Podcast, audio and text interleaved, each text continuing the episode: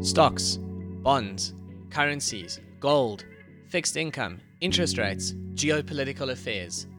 These are the drivers of the markets. These are the drivers of your money, your wealth, your investment strategy. Welcome to Magic Markets. I'm your host, The Finance Ghost, founder of thefinanceghost.com. I'm joined by my good friend and co host, Mohammed Nalla, founder of MoKnows.com and one of the most respected macroeconomic analysts to come out of South Africa. He now lives in Canada, so we get his global perspective layered on top of emerging markets experience. This podcast is not about stock tips. It's not about financial and investment advice, so please don't construe it in that way. We are here to share our love of the markets, our passion for what's going on out there, and our insights in the hopes that it grows your knowledge and potentially helps you make better decisions with your money long term. Welcome to Magic Markets. Welcome to the second episode of Magic Markets. I'm your host, The Finance Ghost, and with me, as ever, Mohammed Nalla of uh, MoKnows.com. Hello, Mo.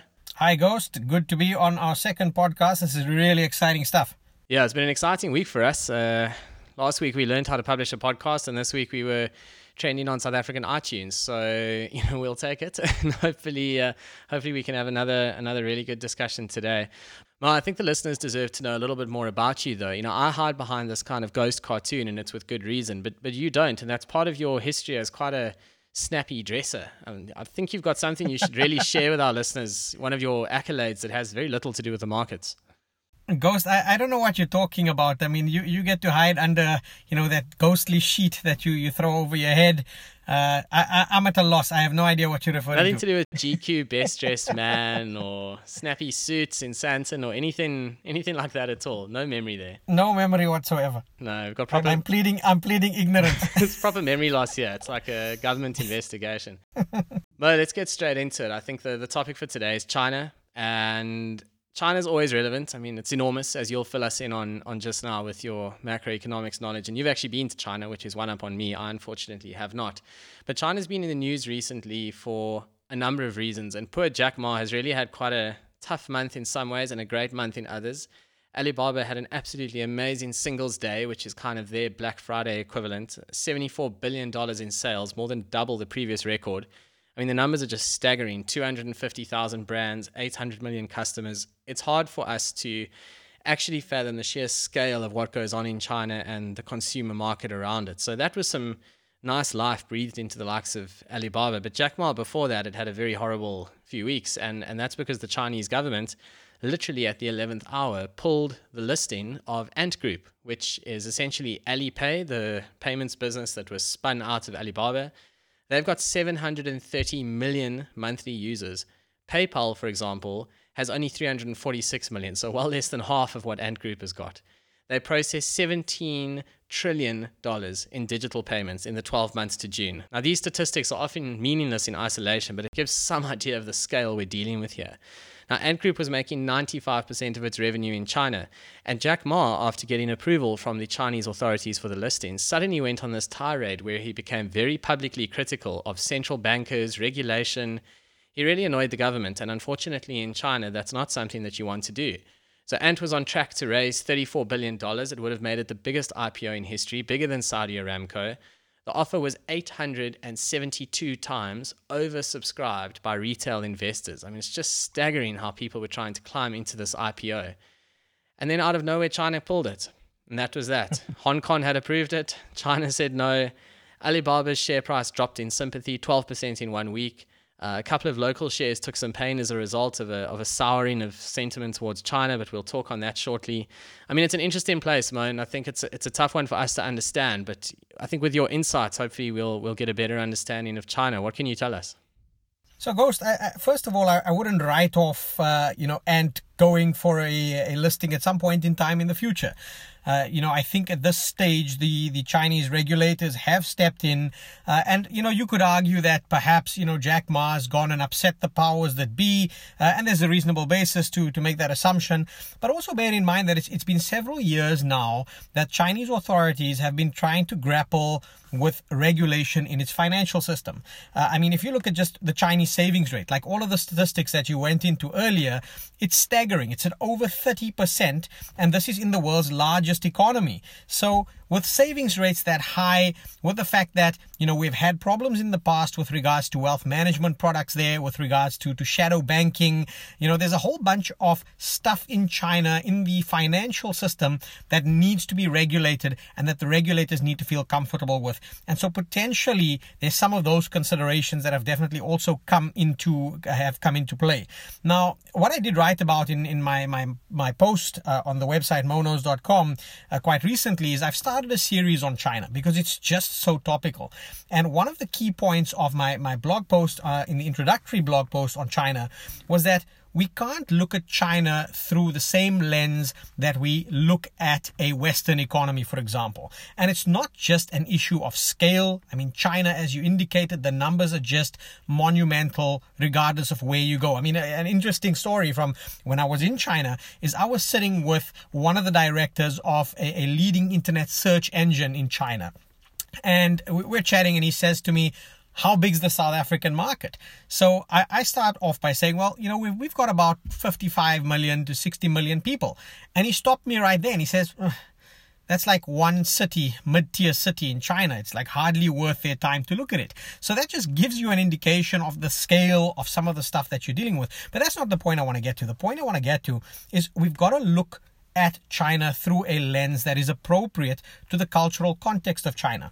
And I raised these two anecdotes that were certainly raised to me during my visit there, which is, I guess, the lens that regulators in China apply to when they consider regulation. And the first was uh, a, a metaphor, it's from Deng Xiaoping, about crossing the river by feeling stones. And what does this mean? It means that as you're crossing a river, you feel for the stones underfoot. And if you can't feel the next stone, you don't proceed unless you have a firm footing, lest the current sweep you away. Now, let's take that and bring it back into regulation. The Chinese will do what they need to do for as long as they have line of sight. And as soon as they feel as though something's getting away from them or they don't have a good handle on it or, you know, the data is not what they want the data to be, and we can get into data consistency issues in China a little bit later on, they are not afraid to take a step or two back. And that's why often you see regulation that's promulgated in China, then gets reversed and then maybe brought back, you know, at some point in time in the future. And then the second lens that I would like to introduce here is another thing also from Deng Xiaoping, which is the cat theory. And and where this theory goes is is they basically say that it doesn't matter if the cat is black or white as long as it catches mice. It's a good cat. And what does this mean? We often get caught up in is China socialist? Is China capitalist? What are they doing? And it doesn't matter. And the reason why it doesn't matter is China is going to do whatever it needs to do, whether that fits into a socialist framework or a capitalist framework, as long as, as long as it serves the long-term interests of where China wants to be in the next 10 years and in the next 20 years. And that's why I say, let's not get all tripped up about the fact that this IPO was pulled back at this stage. I'm almost certain that at some point in time in the future, a player as large as, as Ant is not going to be withheld from global capital markets. It's just that I think Chinese regulators want that to happen on terms that are congruent with their long term strategic objectives. Yeah, that certainly makes sense, Mo. And I think just to touch on the socialist versus capitalist point, I mean, if I understand correctly, I think China is on a little bit of an LSM journey the same way South Africa is. And what I mean by that is your your LSMs are living standard measures. And, and look, it's a notoriously dicey way to segment the market full of its own problems and, and kind of depends on what you own actually. You essentially respond to a survey and if you own certain basket of goods then you're essentially placed into an lsm but simplistically it just tries to measure the standard of living for people. And in south africa we're on a journey to move people from the bottom lsm which is lsm 1 which is extremely poor you know, ideally through into these mid-level LSMs, at which point they become quite a big consumer force, and then out the other side is LSM 8, 9, and 10, which are your sort of higher earners, and and buying a large basket of goods, luxury goods, durable goods, all that kind of stuff that kind of propels a, a, country forward. Uh, it's a similar story in China, isn't it? There's still a lot of people in the lower LSMs coming through the ranks. Undoubtedly. And I mean, again, if you look at China, the numbers are staggering. So 10 years ago, there were roughly 450 million people in China living below the absolute poverty line. And from, four, from in excess of 450 million people, Today, or as at last year, that's the latest data we have, that number has dropped to just around 5 million people. That is amazing progress. That's like lifting one and a half United States out of poverty in one decade. It's it's it's they it's just absolutely staggering the kind of progress they've made. Now that's the absolute poverty line. The challenge that lies ahead of them is to move those people into the middle class. Now this actually dovetails quite nicely with with some of the battles that China has put right at the forefront of its agenda. And what are those battles? I mean, we've spoken about financial reform and regulatory reform, but there is a massive focus on issues of just healthy living. So healthcare is a big sector of focus in China. Clean energy and a clean environment is a big focus of the regulators uh, in China. Now, I'll give you an example. Again, we were in Beijing, and when we were in Beijing at, at, at that time, uh, we had phenomenal weather. We had clear blue skies, and everyone was was quite surprised because you see the pictures of the smog and so forth. And one of the locals said to us, uh, you know what? Uh, Xi, President Xi is actually going to be hosting Angela Merkel at that time. And as a result, what they had done is they'd informed all of the factories that were basically downwind from where Beijing was to cease production for a week or two in order to ensure that the air cleared up so that when international dig- dignitaries found their way to Beijing that they had clear blue skies and a clean environment. Now, that gives you the sense of how China can be very directing in economic activity in its own economy. But it also plays into the sensitivities that China is fully aware that in order to transition into the economy of tomorrow, in order to mature as an economy that is services led, that is being responsible with regards to the environment, that there's a lot of work that needs to be done. And I think when you bring those dimensions into it, those sectors in China represent tremendous opportunities because they're orientated around improving the standard of living of effectively one and a half billion people, of which maybe even a third of those have only recently escaped poverty and are mig- migrating into the middle class. It's it's amazing to see those communist influences when they can just shut factories down for a week. It's almost like you know lockdown minus the virus. Um, it's something that isn't so foreign to us anymore. I mean, it's interesting that you speak about clean energy, and, and we'll talk about some of the platform businesses in China just now as well. But Tesla is super topical this week because they've finally been included in the S and P 500, or they will be, and the company will go in more or less the 10th biggest by market cap, which is quite extraordinary that it's taken this long to be admitted to the S&P 500, but that's a reflection on Tesla's profitability. It's taken this long for four consecutive quarters of profitability. It was actually achieved last quarter, but the S&P committee was having none of it and decided to keep Tesla out of the index. They obviously wanted to see that Tesla could keep it up, which they did. So Tesla's worth uh, around $500 billion now. It's trading around $500 per share. So it's around that kind of all time high mark. And China is a massive market for Tesla. Tesla's got 20% market share of global EVs. It's around 30% in China, although data is slightly sketchy. And the Model 3 has been a huge driver for Tesla. You know, that's around 15% of global market share. So Tesla is 20 as a whole, 15 is one model. Um, and that was a big catalyst for a change in trajectory of the Tesla share price a couple of years ago. And electric vehicles, I mean, you and I are both petrol heads. We, it's one thing we share in common that uh, our audience doesn't know. But EVs are also starting to maybe become a little bit cool, a little bit of a performance thing. You know, it's starting to get noticed, but I think at the end of the day, it's a bulk consumer product and it's very government incentivized overseas, which is why I think adoption will be slow in, in a lot of emerging markets. But China is going to push for this because they have a stated objective of achieving 20 to 25% EV participation by 2025. And what that means is that, you know, between a fifth and a quarter of new vehicles sold by 2025 will be electric. There are currently a million electric vehicles sold in China now. So I've done some basic maths, and basically, if Tesla just maintain market share in China, which will in and of itself be a huge achievement, you know, they could be selling one and a half million cars in, uh, you know, in a few years' time, which would be a really, really impressive number. It would be three times what they're currently selling in total. Tesla has a gigafactory in China. It's interesting to see how China has opened itself up to the world, you know, by allowing the likes of Tesla to come and actually build this incredible gigafactory there. Although from 2023, I've read reports that Tesla will have to pay $320 million a year in tax to the Chinese government. So hopefully, uh, all the Tesla bulls have factored that into their valuation. But Mo, what's your view on, on Tesla as a whole and, and, and in the context of China and, and China's pledge for carbon neutrality by 2060, which is also hot off the press? Yeah, so so let's let's break that down. I mean, firstly on on Tesla, it's it's been phenomenal. It's been out of the S&P 500 and now on its inclusion will jump into like a top 10 spot. Uh, it's made Elon Musk one of the wealthiest men in the world. I think his stake alone in Tesla is in excess of 80 billion dollars.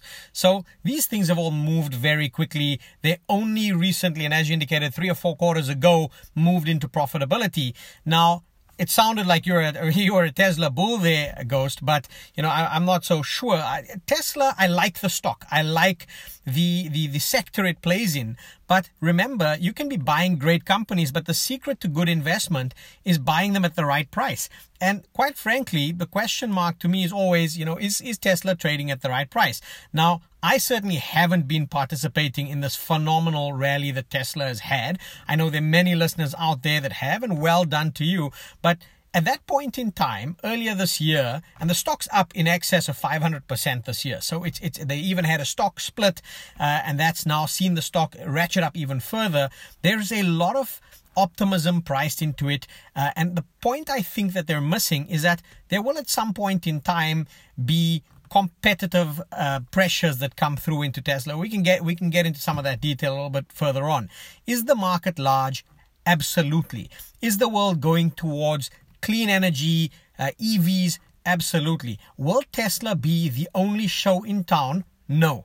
And so as a result, I think you know maybe valuation's gotten a little bit ahead of itself. If you if you do a a breakdown, and again, how do you value a company like Tesla? If you do it using a conventional method of of discounted cash flows, arguably fair value on Tesla is closer to around two hundred dollars versus the five hundred plus that it's trading at right now.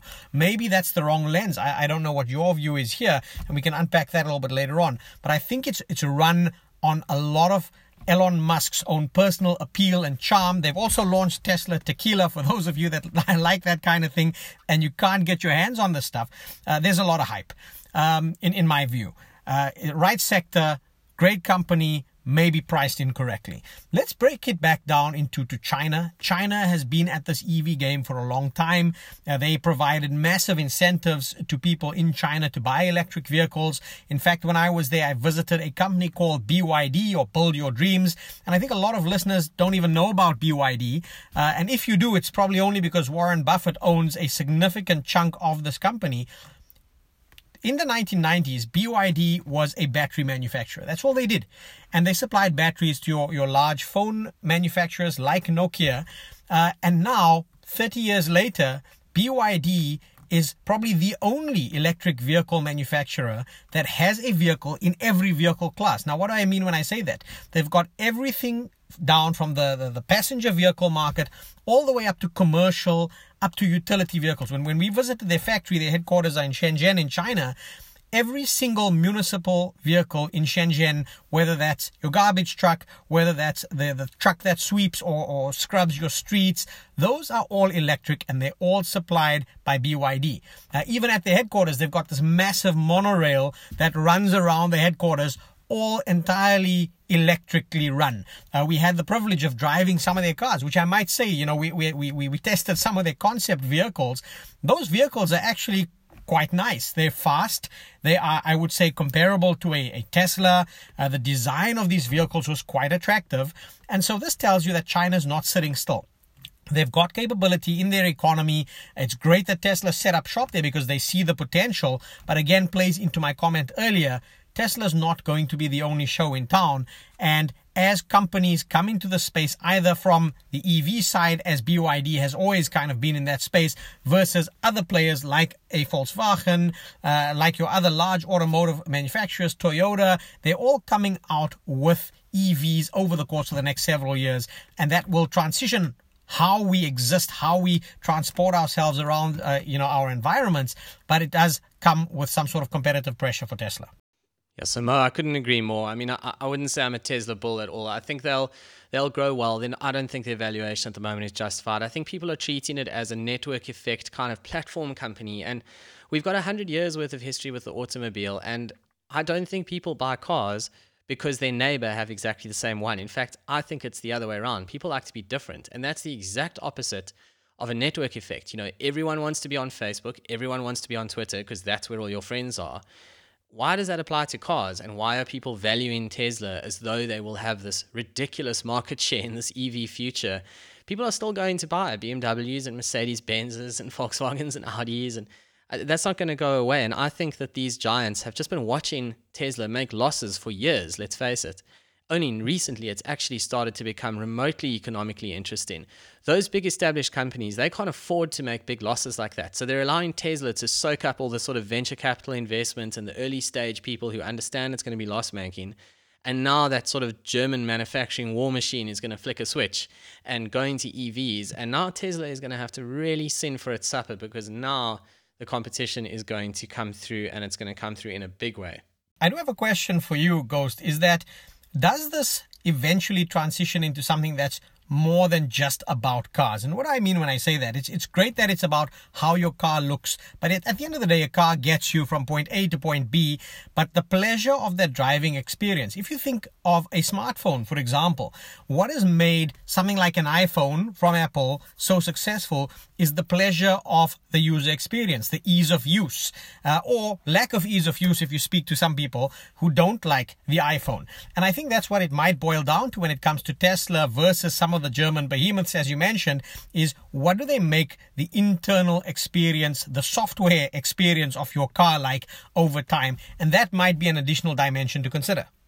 And in many ways, what apps can they sell you? What sort of subscription services can they put in place? I mean, we are staring down the barrel of a world where your car just becomes a really big smartphone. Uh, it's not far away. I don't think it's far away at all, actually. And I suppose that's what people are starting to value in. You know, again, what is that network effect? What is the value of Tesla as a platform rather than as a, a, car manufacturer? And there is also the renewables side of Tesla's business, which is potentially going to be very large. And I think they've got some really clever stuff there. You know, the solutions that certainly in South Africa would be rather lovely as we deal with uh, with load shedding, something that you've uh, you've left behind, Mo, in your in your previous life. But yeah, Tesla bulls must be looking at China and going, you know, that's a big opportunity the European market will will fight over European cars. There's going to be a lot of competition there, but Tesla's got a big head start in China. And I guess if Tesla just delivers on a Chinese strategy, then maybe this current valuation is justified. But the problem with trading on a revenue multiple of 15 is that if anything goes slightly wrong and that then unwinds, it will be extremely painful. And the other thing I'm seeing in the market is a lot of copycats. So I think there's going to be more and more questionable electric manufacturers that come to market. It was already a disaster with Nikola, which turned into a big fraud. I saw news today of uh, another startup that uh, an, a UK startup that will be listing via a SPAC, which has become very popular in the US, which is basically a listed shell, and companies reverse into it and manage to list with more ease than they would otherwise. I think we're going to be seeing a lot of this stuff come to market. You know, who is the next Elon Musk is going to become a theme that I think Robinhood traders in the US are going to be all over. So people just need to be careful of the hype and and overpaying for stuff and just be true to, you know, what are the underlying trends and and, and what do they mean? Uh, when you see the the big manufacturers trading on revenue multiples of 0.5 and Tesla's at 15, you know, you've got to be a little bit circumspect around around what you're actually buying. Oh, absolutely. I, I, think you've hit the nail on the head. I mean, something that we're always very consistent with uh, between yourself uh, at Finance Ghost and myself at, at MoKnows is that psychology in investing is very important. Uh, and if you're a short term trader and you can call Tesla well done and, and, and good luck. But if you look at the, the longer term trends, you've got to assess does it make sense? Is it an industry that I like to be in? Does the company I'm buying into have a competitive edge or a moat around itself that protects its position in the market? And then lastly, when I break this down as a business, am I willing to pay the price that the market's currently putting on this business, or should I wait for a better entry point? Uh, the other thing, and we probably don't have the time to go into all of this, but it's very important from a macro perspective, is people in other segments of the economy are going to have to think long and hard about this. And I'm not just talking about your, your big oil producers, for example, which we, we have spoken about. You've written about it as well. It's going to come with massive pressure for them. But think of smaller businesses, for example, your auto shop down, down the road who repairs a car that is currently an internal combustion engine EVs don't have as many moving parts. And over time, as the world transitions to that, everything in that supply chain, whether it's the components manufacturers, whether it's the small auto shop, they are all going to start feeling some form of pressure. And that's probably something that listeners need to be aware of as well as they go about investing both on markets that are listed as well as in the unlisted space. Yeah, I agree with that completely. Mo, you and I can talk all day about this stuff, but I think we are out of time. I would definitely encourage our listeners to visit thefinanceghost.com and visit moknows.com, where we both write in far more detail about these topics that we are so passionate about and interested in. And it's a really great place for listeners to go and actually find more details, get to grips with the content, and please give us feedback, ideas for topics. We are really keen to know, you know, what you're enjoying about the show, what you want to hear about, and, what we can have a conversation about. Mo, I think that's it. Thank you as ever, and uh, we'll do this again next week. And thanks, and speak to you next week, same time, same place. Remember to visit thefinanceghost.com and moknows.com for more detailed insights from both of us on the topics that we are most passionate about. This podcast is for informational purposes only. Nothing you have heard here should be taken as personal financial or investment advice. Speak to your financial advisor do your own research, make your own decisions, and good luck. This has been an episode of Magic Markets with your host, the Finance Ghost, and Mohammed Nalla.